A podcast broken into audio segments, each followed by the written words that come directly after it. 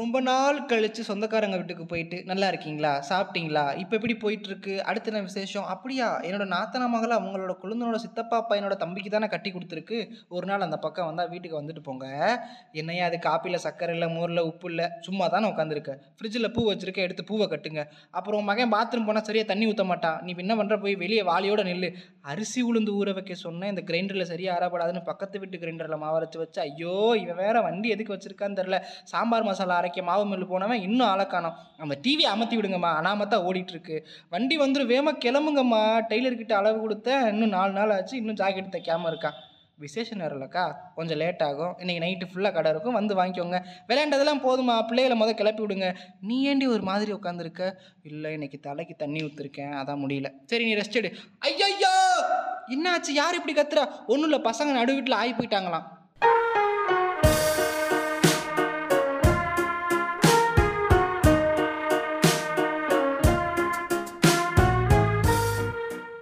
நீங்கள் கேட்டுட்டு இருக்கிற seat on shit with me RG triplex என்னதுப்பா seat on shit with me RG triplex ஒரு குடும்பத்தில் விசேஷம் நடக்குதுன்னா அதுக்கு முந்தின நாள் அப்படியே பரபரப்பாக தான் போகும். அதுவும் அந்த குடும்பத்தில் நடக்கிற முதல் விசேஷம்னா இந்த மாதிரி பரபரப்புக்கெல்லாம் பஞ்சமே இருக்காது.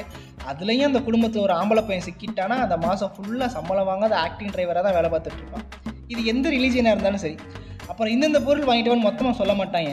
நீ என்ன பண்ணுற இப்போ போய் அரை லிட்டர் பால் வாங்கிட்டு வா. சரின்னு போய் வாங்கிட்டு வந்ததுக்கப்புறம் என்னடா ஆரஞ்சு பாக்கெட் வாங்கிட்டு வந்திருக்க?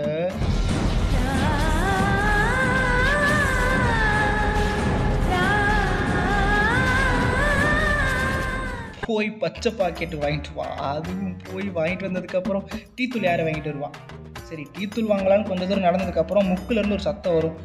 டே அப்படியே துணி துவைக்கிற சோப்பு ஒன்று வாங்கிட்டு வந்துடு காசு இல்லைப்பா கம்மியாக இருக்கு. வந்து வாங்கிட்டு போடா வென்று. பக்கத்து கடைனா பரவாயில்ல பஜாரில் போய் சாமான்லாம் வாங்குறதுக்குள்ளே பெண்டு நிமிந்துடும் இந்த மாதிரி சம்பவத்துக்குள்ளே நிறைய கேட்டகரிஸாக பிரிச்சிடலாம். அடிதடி ஏங் ஒன்று புறணி பேசுகிற காய்ஸ் அக்கௌண்டன்ட் காய்ஸ் இருக்கிற இடம் தெரியாமல் இருக்கிற காய்ஸ் பிரிஞ்சு குழந்தைகள் அப்புறம் நம்ம போத காய்ஸ் இதெல்லாம் இல்லாமல் ஒரு விசேஷம் நடக்குதுன்னா அதில் என்ன அட்வென்ச்சர் இருக்குது இல்லை இந்த மாதிரி தான் இல்லாமல் ஒரு விசேஷம் நடந்துருமா? அந்த வீட்டுக்குள்ளே எந்த பக்கம் திரும்பினாலும் மல்லிகைப்பூ வாசனையும் கோகுல் சண்டல் பவுடர் வாசனையும் தான் வரும். புறத்தால் அழகாக தெரிஞ்சாலும் அகத்தால் ஒரு வன்மத்தோடு தான் அலைவாங்க. எதை வச்சு வம்புழுக்கலாம்?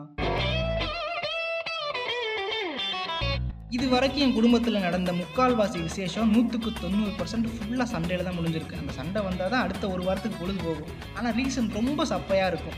வைகுண்ட ஏகாதசி அன்னைக்கு பரமபதம் விளையாடுறப்ப நான் பாம்பு கிட்ட கொத்து வாங்கி தாயம் படாமல் இருந்தப்போ சிரிச்சிங்கல்ல? அது மட்டுமா? உன் பிள்ளைக்கு மட்டும் தோசை முருகலாக ஊற்றுற என் பிள்ளைக்கெல்லாம் கல்லுகளாக ஊற்றுற வைகுண்ட ஏகாதசி சம்பவம்லாம் உண்மையிலே நடந்துச்சு. அப்புறம் கணிச்சாச்சு எப்படிலாம் அம்புழுப்பாங்க அப்படின்னா விசேஷம் ஏதாவது வந்துச்சுன்னா எப்படி இருந்தாலும் வந்து சண்டை போட தான் போகிறாங்க இதெல்லாம் முன்னாடியே தெரிஞ்சனால அப்படியே சலிப்பு தட்டிடுச்சு. எனக்கெல்லாம் பார்த்தா சின்ன வயசில் இளவு வீடு கூட ஒரு விசேஷ வீடு மாதிரி தான் இருக்கும். ஏன்னா ஒரு மூணு நாள் லீவு போடலாம் பெரியம்மா சித்தப்பா பசங்களோட விளையாடலாம். ஒரே ஒரு நோக்கியா ஃபோன் தான் இருக்கும். அதில் ஸ்னேக் கேம் ஆறு பேர் மாற்றி மாற்றி விளையாடுவோம். மொத்தமாக ஒரு ஃபங்க்ஷன்னா அதில் நல்லா என்ஜாய் பண்ணி சந்தோஷப்படக்கூடிய கேட்டகரினா அது குழந்தைங்க தான். அப்போ நமக்கு என்ன தெரியும்? நம்ம பாட்டுக்கு அத்தை வீடு வாட்டி வீடு அப்படின்னு தெரிஞ்சுக்கிட்டு இருப்போம். ஏதாவது வாங்கி கொடுத்தா சாப்பிடுவோம் விளையாடுவோம். ஆனால் வளர வளர ஐயோ இவங்க வீட்டுக்கு போனால் மட்டமாக நினப்பாங்களே. இங்கே ஒழுங்காக கவனிக்க கூட மாட்டாங்களே அப்படின்னு தோணும். ரியாலிட்டின்னு வரப்போ அதான் உண்மையும் கூட. ஆனால் அது தப்புன்னு சொல்ல முடியாது. ஏன்னா அவனுக்கு அவன் பிரச்சனை. ஸோ கிடைக்கிறப்பே அந்தந்த மூமெண்ட்டை அனுபவிச்சுக்கணும். எனக்கு சின்ன வயசில் நடந்த இன்சிடெண்ட்லாம் ரிமைண்ட் பண்ணி இப்போ போ பேசுகிறப்போ என்னால் அந்த சந்தோஷத்தை ஃபீல் பண்ண முடியுதுல்ல அதுதான் என்னோடய அடுத்த ஜென்ரேஷனுக்கு நான் கொடுக்குற ஒரு சொத்து.